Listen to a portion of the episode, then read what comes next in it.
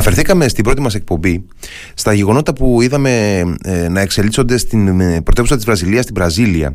Ε, γεγονότα που μας θύμισαν λιγάκι ε, σκηνές από την Ουάσιγκτον την, ε, την ημέρα, ε, με, μερικές μέρες πριν ε, ορκιστεί πρόεδρος ο, ο Τζο Μπάιντεν. Γεγονότα που αφορούσαν την ε, έφοδο μερικών χιλιάδων υποστηρικτών του απερχόμενου Προέδρου Μπολσονάρο σε κτίρια κυβερνητικά, στο Κοινοβούλιο, στο Ανώτατο Δικαστήριο, γεγονότα τα οποία έκαναν ε, εικόνες στο γύρο του κόσμου και αποτέλεσαν έντονο ε, θέμα συζήτησης. Για να συζητήσουμε αυτά απόψε, έχουμε μαζί μας τη δημοσιογράφο Ευφροσύνη Παυλακούδη, αναπληρώτρια διευθύντρια του kappanews.gr. Καλησπέρα, κυρία Παυλακούδη. Καλησπέρα και καλή χρονιά με υγεία, ευδαιμονία και μόνο χαρές εύχομαι. Επίσης, και ευχαριστώ καλά. πολύ για την πρόσκληση. Και εγώ ευχαριστώ που είστε μαζί μας. Να ε, αντευχηθώ λοιπόν ε, καλή χρονιά με υγεία.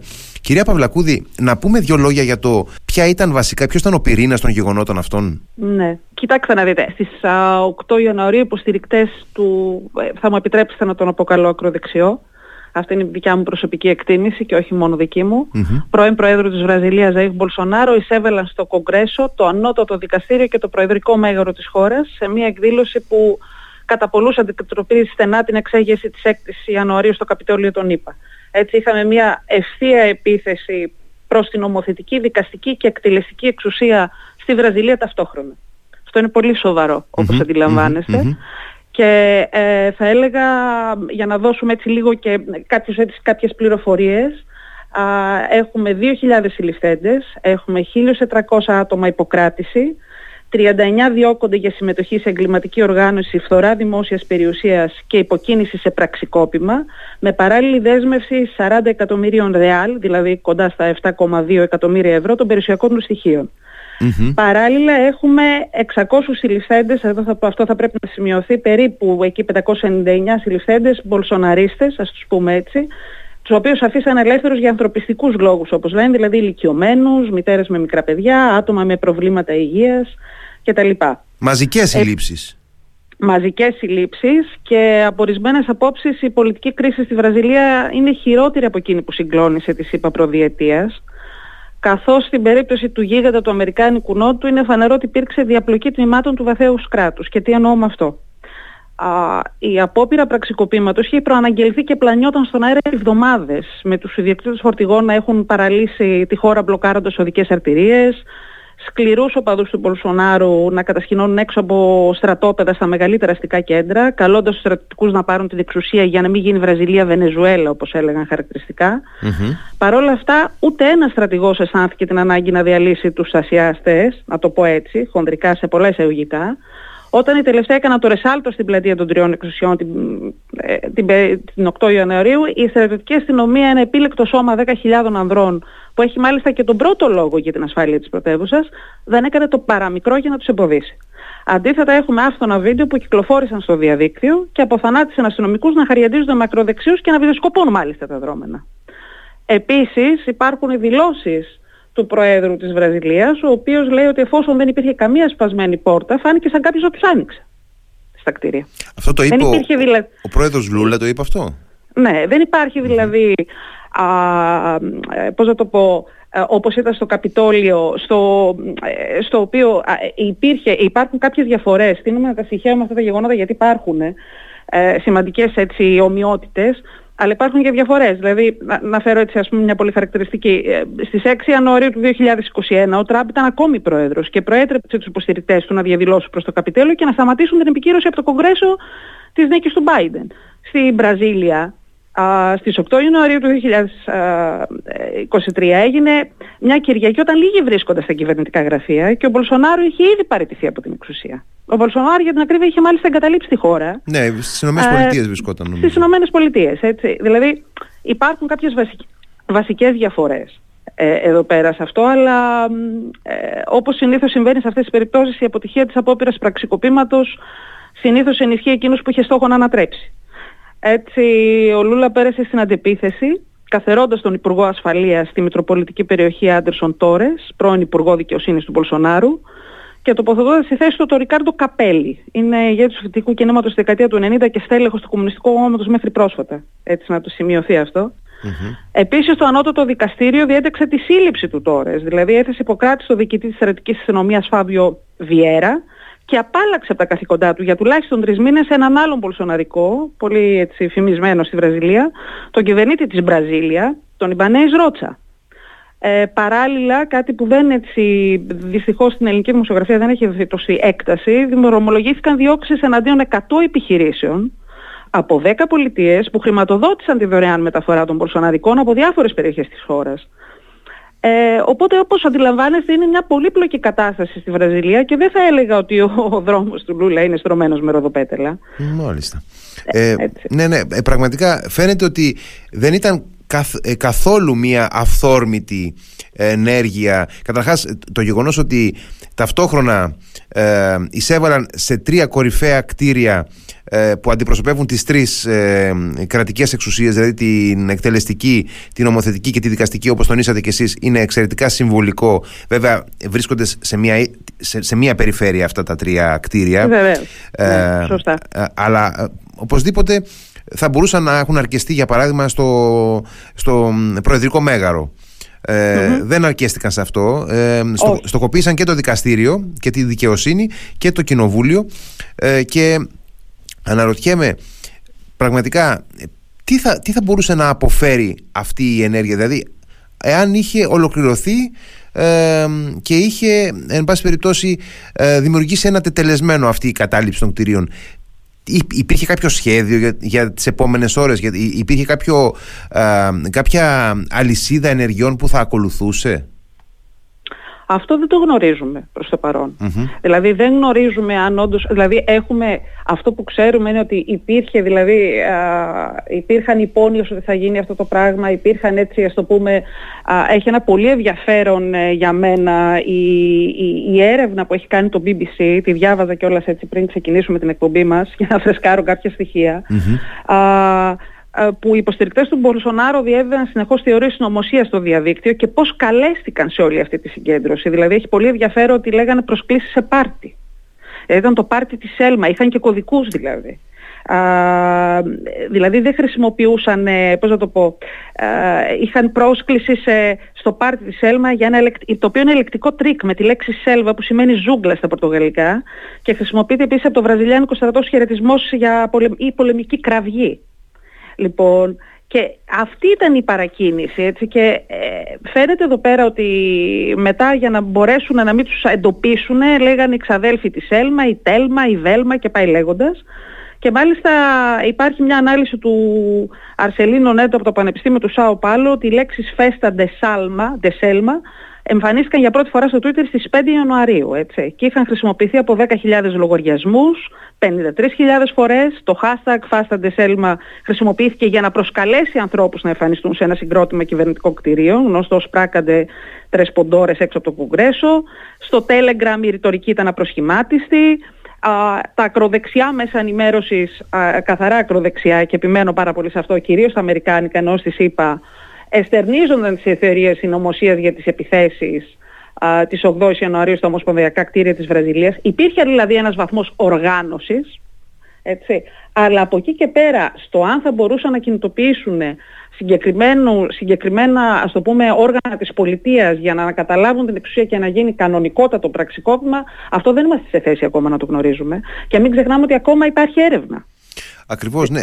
Φαντάζομαι ότι οπωσδήποτε υπάρχει έρευνα και υποθέτω ότι δεν έχουν ανακοινωθεί και κάποια στοιχεία της έρευνας. Για παράδειγμα, εάν έχει βρεθεί η πηγή από την οποία εκπορεύτηκαν αυτά τα ε, μηνύματα σε, σε κοινωνικά δίκτυα, σε, ε, σε, σε πλατφόρμες ανταλλαγής μηνυμάτων, ε, αυτή η μαζικότητα των μηνυμάτων οπωσδήποτε ε, προδιαθέτει για μια οργανωμένη εκπομπή τους.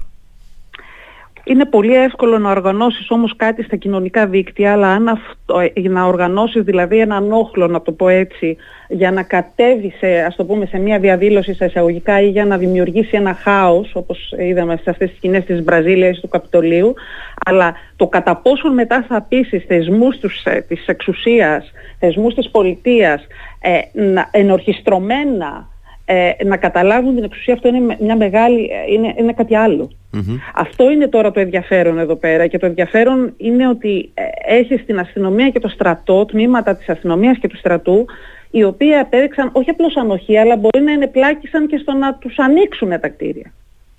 Αυτό είναι δηλαδή συγκλονιστικό. Ναι, ναι. Επίσης, είναι συγκλονιστικό ότι ο, ο, ο Λούλα, ας πούμε, τις τελευταίες εβδομάδες λέει ότι πρέπει να δω για την προεδρική μου φρουρά, δηλαδή αυτόν που τον προστατεύει, ότι δεν μπορεί να έχω ε, οπαδούς του Μπορσονάρο που κινδυνεύουν να με σκοτώσουν ανά πάση στιγμή. Τα πράγματα λοιπόν είναι πάρα πολύ σοβαρά. Εάν δεν μπορείς να προστατέψεις τον πρόεδρο της χώρας σου, ο οποίος είναι η εκτελεστική εξουσία συγκεκριμένα, έτσι, δεν είναι σαν, ε, σαν, σαν την Ελλάδα, όπως την Ελλάδα που είναι, ας το πούμε, συμβολικό. Ναι, είναι προεδρικό το σύστημα στη Βραζιλία. Ακριβώς. Εκεί ναι, είναι ναι. καθαρότατη εκτελεστική εξουσία, έτσι, όπως έχουμε εμείς εδώ τον Πρωθυπουργό, για να δώσουμε ναι, ναι, ναι, να καταλάβουν ναι, ναι, ναι. τους ακροατές μας. Εάν δεν μπορείς να προστατέψεις αυτόν, ε, και τίθονται τέτοια ζητήματα και σπέβδουν βέβαια να, να, να καλύψουν αυτά τα κενά που είναι πολύ εμφανή, τότε σημαίνει ότι είναι πολύ βα, βαθύ το πρόβλημα. Έτσι, δεν είναι κάτι εύκολο. Mm-hmm. Ισχύει ότι... Και βέβαια, mm-hmm. για να είμαστε απόλυτα ειλικρινείς, σημαντικό ρόλο στην αποτυχία της απόπειρας πραξικοπήματος έπαιξε και η γρήγορη και αποφασιστική καταδίκη των ασιαστών από τη διεθνή κοινότητα, έτσι, συμπεριλαμβανομένου και του Λευκού Οίκου. Mm-hmm. Και των μπρικς. Αυτό μην το... Αυτό, με, είναι, αυτό έχει ενδιαφέρον. Ναι, ναι, έχει ενδιαφέρον αυτό. Η, ισχύει ότι ο Χαΐρ Μπολσονάρο δεν έχει αποδεχθεί δημοσίως την ήττα του.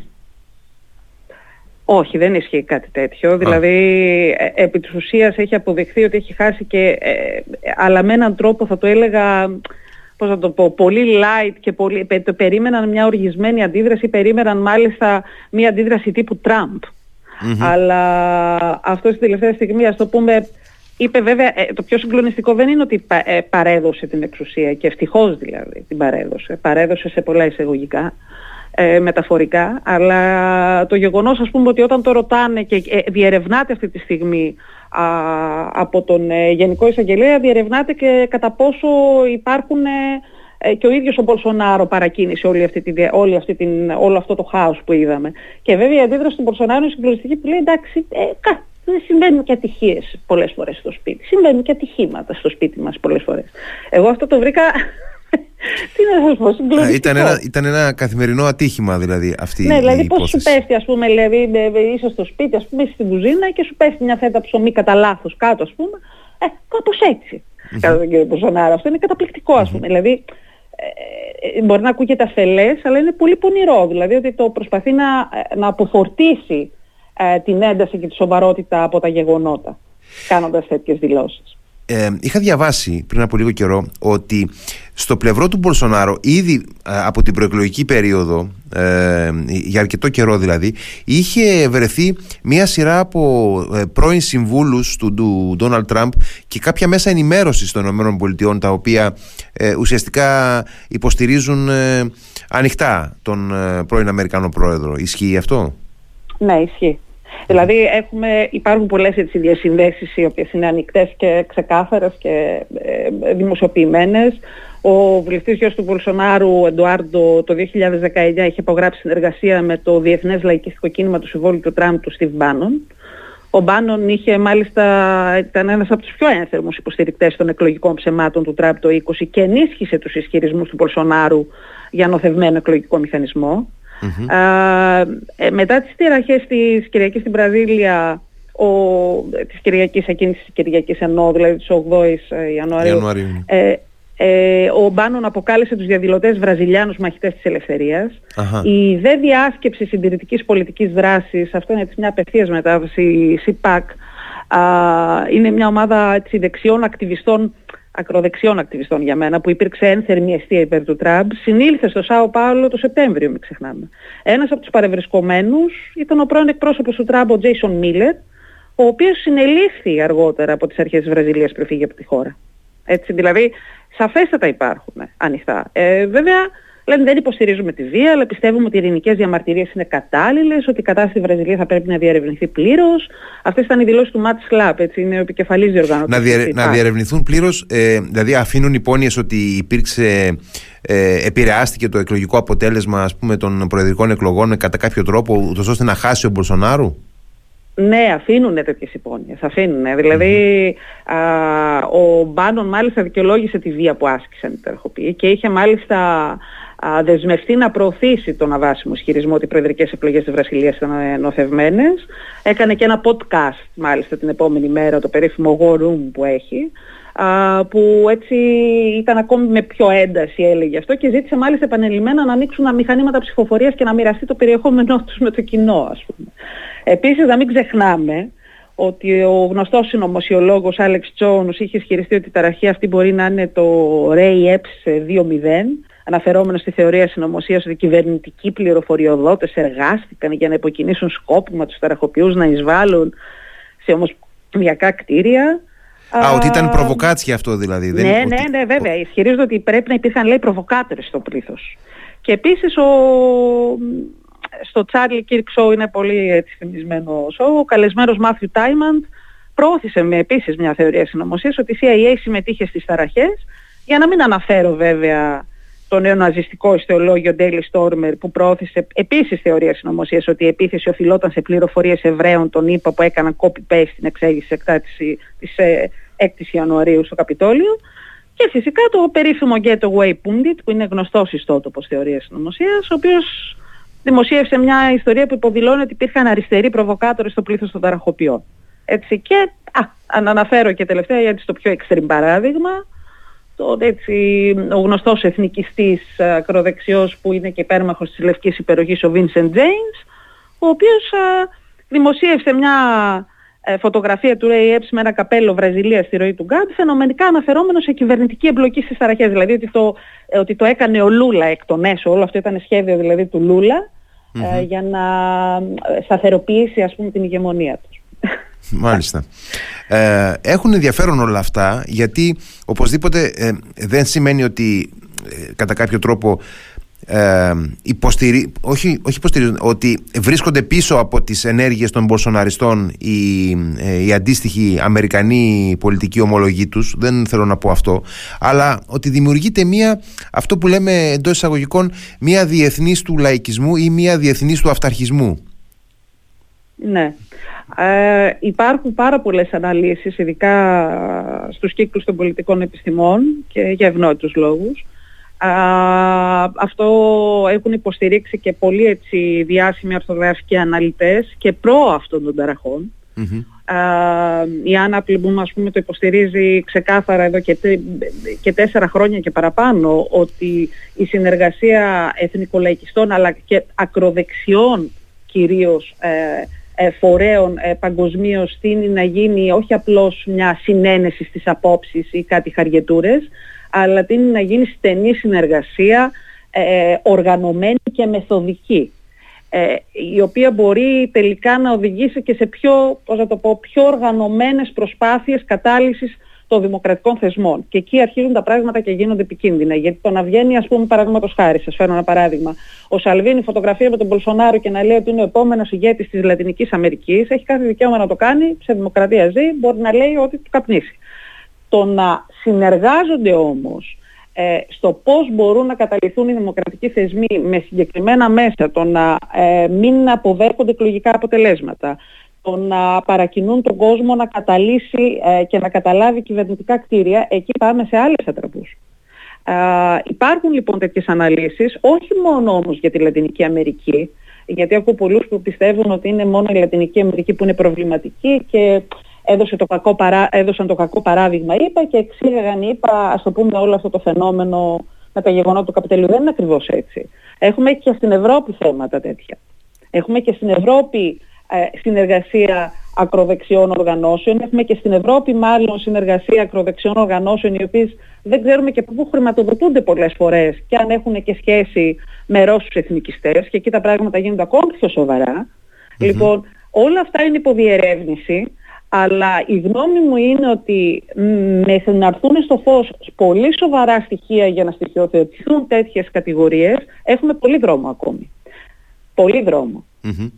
Στην ίδια τη Βραζιλία τώρα ο πρόεδρος ε, Λούλα, ο νεοεκλεγής ε, ε, πρόεδρος Λούλα, επανεκλεγής, γιατί έχει και μία προηγούμενη θητεία, ναι, ο, ναι. ο Λούλα ντα Σίλβα. Ε, φαίνεται ότι ελέγχει το πολιτικό παιχνίδι, έτσι δεν είναι? Εγώ θα έλεγα ότι α, φάνηκε αποφασισμό, απο, δηλαδή είχε μια πολύ αποφασιστική απάντηση, είχε τη διεθνή κοινότητα ε, μαζί του από την πρώτη στιγμή, και αυτό είναι πολύ σημαντικό, επαναλαμβάνω, αλλά εγώ θεωρώ ότι ο δρόμος δεν είναι στρωμένος με ροδοπέταλα, είναι πολύ δύσκολο, είναι mm. πολύ διχασμένοι. Υπάρχουν δηλαδή ευρύτατοι και ισχυροί θύλακες απέναντί του. Και ισχυροί θύλακες, πολύ σωστά το θέσατε, με προλάβατε, και ισχυροί θύλακες σε κρίσιμα πόστα α, των τριών εξουσιών, και στην νομοθετική και στη δικαστική και στην εκτελεστική. Ε, υπάρχουν επίσης, α, το κοινωνικό σώμα είναι απολύτως διχασμένο, και είναι διχασμένο εδώ και καιρό στη Βραζιλία, απλώς τώρα είναι με μεγαλύτερη ένταση. Είναι διχασμένο από τότε που, α, να το πω έτσι, καταδικάστηκε, δικαστικός ο, καταδικάστηκε ε, και είχε μπει στη φυλακή ο Λούλα. Από τότε είχαμε έξαρση αυτής της ε, κοινωνικής και πολιτικής πόλωσης. Δεν ξεκίνησε κάτι τώρα έτσι ξαφνικά, επειδή βγήκε απλώς ο Μπολσονάρο ε, και άρχισε να λέει κάποια πράγματα σύλληπτα, ας πούμε, για, την, ε, για εμάς τους Ευρωπαίους αναλυτές. Για τους, ε, της Λατινικής Αμερικής κάποια δεν ήταν ασύλληπτα, γιατί εκεί πέρα έχουν ε, συνηθίσει πολλά κόμματα της ριζοσπαστικής δεξιάς να έχουν τέτοιες εκφορές λόγου. Mm-hmm. Δεν είναι κάτι ασυνήθιστο δηλαδή. Και, έτσι. Κλείνοντας, απλώς εγώ mm-hmm. θεωρώ ότι είναι δύσκολα τα πράγματα. Με ποια έννοια? Ότι mm-hmm. α, ενώ πολλοί Βραζιλιάνοι βλέπουν τα, δικασ, τα δικαστήρια ως προπύργιο της δημοκρατίας, το δικαστικό σώμα κατηγορείται όλο και περισσότερο από νομικούς μελετητές για υπερβολική προσέγγιση και πολιτική στόχευση. Και αυτό για μένα είναι πολύ βασικό πρόβλημα. Mm-hmm. Πολλές αποφάσεις είναι σφραγισμένοι. σφραγισμένες και όροι όπως παραπληροφόρηση ή ψευδείς ειδήσεις δεν έχουν σαφή ορισμό στο βραζιλιάνικο δίκαιο. Και εδώ ξεκινάνε τα προβλήματα. Τα ανώτατα και εκλογικά δικαστήρια της Βραζιλίας, τα οποία είναι από τις πιο ισχυρές ρυθμιστικές αρχές του διαδικτυακού λόγου σε οποιοδήποτε δημοκρατικό έθνος, ε, διέταξαν τις τελευταίες εβδομάδες εταιρείες τεχνολογίας να αφαιρέσουν τους λογαριασμούς στα μέσα κοινωνικής δικτύωσης αρκετών πολιτικών και δημοσιογράφων υπέρ του Μπολσονάρου. Και το Σεπτέμβριο, μην ξεχνάμε, γι' αυτό σας λέω για πόλωση που είχε προηγηθεί, διέταξαν επιδρομές στα σπίτια στελεχών επιχειρήσεων που κατηγορούνταν ότι προωθούσαν την παραπληροφόρηση των εκλογών για τις εκλογές και υπερασπίζονταν ένα στρατιωτικό πραξικόπημα σε μια ομάδα στο WhatsApp. Δηλαδή, εδώ είναι το πολύ μεγάλο του πρόβλημα. Και θεωρώ ότι ο Λούλα έχει πολύ δύσκολο έργο. Πάρα πολύ δύσκολο. Και εξού και η δήλωση σήμερα του Υπουργού Οικονομικών στον Νταβός ότι επαναθεωρείται Με, με πάρα πολύ προσοχή το οικονομικό πρόγραμμα του Λούλα. Ε, ε, ε, ε, ε, με, ακριβώς επειδή έγιναν αυτά τα γεγονότα. Αυτή ήταν η δήλωση πριν από λίγο στον Νταβός του... Προς ποια κατεύθυνση ε, δηλαδή? Θεωρώ ότι δεν ξέρω... Ε, ε, πολλοί μιλάνε, ας πούμε, ότι επειδή ο Ουάσινγκτον ε, στήριξε ε, ε, το Λούλα και είπε ότι είναι απαράδεκτες αυτές οι κινήσεις κατάλυσης mm-hmm. της δημοκρατίας και πρέπει mm-hmm. να γίνει σεβαστό το αποτέλεσμα, ότι θα υπάρξει ε, το Φεβρουάριο ο Μπάιντεν είχε ανοιχτή πρόσκληση προς τον Λούλα να επισκεφθεί τη ΗΠΑ. Έτσι. Α, αλλά εγώ το βρίσκω πάρα πολύ δύσκολο να υπάρχει προσέγγιση, ας το πούμε έτσι, της Βραζιλίας με τις Ηνωμένες Πολιτείες, γιατί α, πρώτον έχουν μεγάλες διαφορές όσον αφορά το, την Ουκρανία, έτσι, που ο Λούλας στηρίζει τον Πούτιν, ξεκάθαρα. Υπάρχουν πολύ μεγάλες διαφορές. Α, ο, θεωρώ ότι ο Λούλα δεν ξεχνάει κιόλας ότι σε αυτό το, ας το πούμε, κοινοβουλευτικό πραξικόπημα, όπως λέει ο Λούλα, της προκατόχου του, για να βγει ο Μπολσονάρο, ε, οι ΗΠΑ δεν κάνανε τίποτα για να το καταδικάσουν. Mm-hmm. Ε, είναι μια σχέση την οποία θα τη δούμε στην πορεία. Εντάξει, είναι και ένας άνθρωπος, είναι και ένας άνθρωπος ο οποίος έχει συγκροτήσει την πολιτική του προσωπικότητα με αντι, αντιαμερικανικό αίσθημα και λόγο. Ε, αυτό είναι σαφές, έτσι. Επίσης, εκείνο που περιμένουμε με πολύ ενδιαφέρον, ε, γιατί πέρα από, τα, από την οικονομία και πέρα από α, το θέμα της α, δημοκρατίας, υπάρχουν και άλλα θέματα, όπως είναι ο Αμαζόνιος, το οποίο μας απασχολεί λόγω της κλιματικής αλλαγής mm-hmm. και θα έπρεπε να μας απασχολεί. Mm-hmm. Και η κόντρα, η πολιτική στη Βραζιλία φορούσε και το τι γίνεται στον Αμαζόνιο, ήταν πολύ σκληρή, και μάλιστα θα έλεγα ότι φαίνεται αυτό και σε κάποιους συλληφθέντες, γιατί μεταξύ των πρώτων περίπου εβδομήντα ονομάτων των συλληφθέντων που δημοσιοποιήθηκαν από τη βραζιλιάνικη αστυνομία ήταν μορφές, σύμφωνα με ρεπορτάζ του Guardian, που θα μπορούσαν να θεωρηθούν εγκληματίες, παρόμοιοι με, τους, με τον Γκουάνον Σάμαν και άλλους που συμμετείχαν στην εξέγερση του καπιταλίου. Ανάμεσα σε αυτούς ήταν, ας πούμε, έτσι το αναφέρω ενδεικτικά, ο Ουίλιαμ Φερέιρα Ντε Σίλβα, ο αυτοαποκαλούμενος μετεωρολόγος, ο οποίος έθεσε υποψηφιότητα για πολιτικό αξίωμα στην πολιτεία Ραντόνια του Αμαζονίου και δημοσίευσε φωτογραφίες του στην εκστρατεία με στρατιωτικά χακί. Στην ίδια λίστα ήταν ο Αντριάνο Κάστρο, εικαστικός καλλιτέχνης και influencer του δεξιού κινήματος με τα τρία B, δηλαδή Bullets, Bible, Beef, δηλαδή σφαίρα. Έχει μια ε, ενδιαφέρουσα ιστορία. Κίνημα που έχει ευθεία αναφορά στην οπλοκατοχή και την εκμετάλλευση του Αμαζονίου, ενώ αξίζει να σημειωθεί ότι στον κατάλογο φιγουράρει και το όνομα του Λέον ντιο, ανιψιού του Μπολσονάρου. Δηλαδή, δεν είναι τόσο απλά τα πράγματα. Ο Λούλα έχει πάρα πολύ δύσκολο δρόμο μπροστά του. Πάρα πολύ δύσκολο δρόμο, γιατί όταν δεν ελέγχεις, δεν έχεις την εξασφάλιση ότι μπορεί να ασκήσεις, α, να το πούμε έτσι, σε κανονικά πλαίσια την εξουσία που σου έχει δώσει ο λαός με, με τις εκλογές, και όταν έχεις το μισό κοινωνικό σώμα εναντίον σου, δεν ξέρω πόσο είναι εύκολη αυτή η διαδικασία. Έχω πολλές έτσι, ε, θα έλεγα ότι προσωπικά εγώ ανησυχώ πάρα πολύ. Αφήνουμε αστερίσκους λοιπόν, θα τα παρακολουθούμε αυτά τα θέματα. Σας ευχαριστούμε πάρα πολύ, κυρία Παυλακούδη, γιατί μας δώσατε μια πολύ βαθιά αντίληψη του, του ζητήματος. Μόνο κάτι τελευταίο να προλάβω να πω έτσι γρήγορα, ότι α, υπήρχε και μια δημοσκόπηση στον απόϊχο των ταραχών. Σχεδόν ένας στους πέντε Βραζιλιάνους, ένας, ένας Βραζιλιάνος στους πέντε εγκρίνει την εισβολή. Προσέξτε, mm-hmm. εδώ είναι καταπληκτικό αυτό. Mm-hmm. Αλλά το πενήντα τρία τοις εκατό χαρακτηρίζει την εισβολή απόλυτα δικαιολόγητη. Ε, δηλαδή, εδώ φαίνεται και ο διχασμός, ας το πούμε. Ναι, ναι, ναι, ναι, όντως, όντως, όντως, ναι, ναι. Έτσι είναι ακριβώς. Σας ευχαριστούμε πάρα πολύ. Να είστε καλά. Κρατάμε Εγώ πάρα πολλές πληροφορίες. Πολύ, ευχαριστώ πολύ για το χρόνο που μου δώσατε και την πρόσκληση, και το εκτιμώ ιδιαίτερα. Και καλή χρονιά να έχουμε. Καλή χρονιά. Γεια σας. Γεια σας.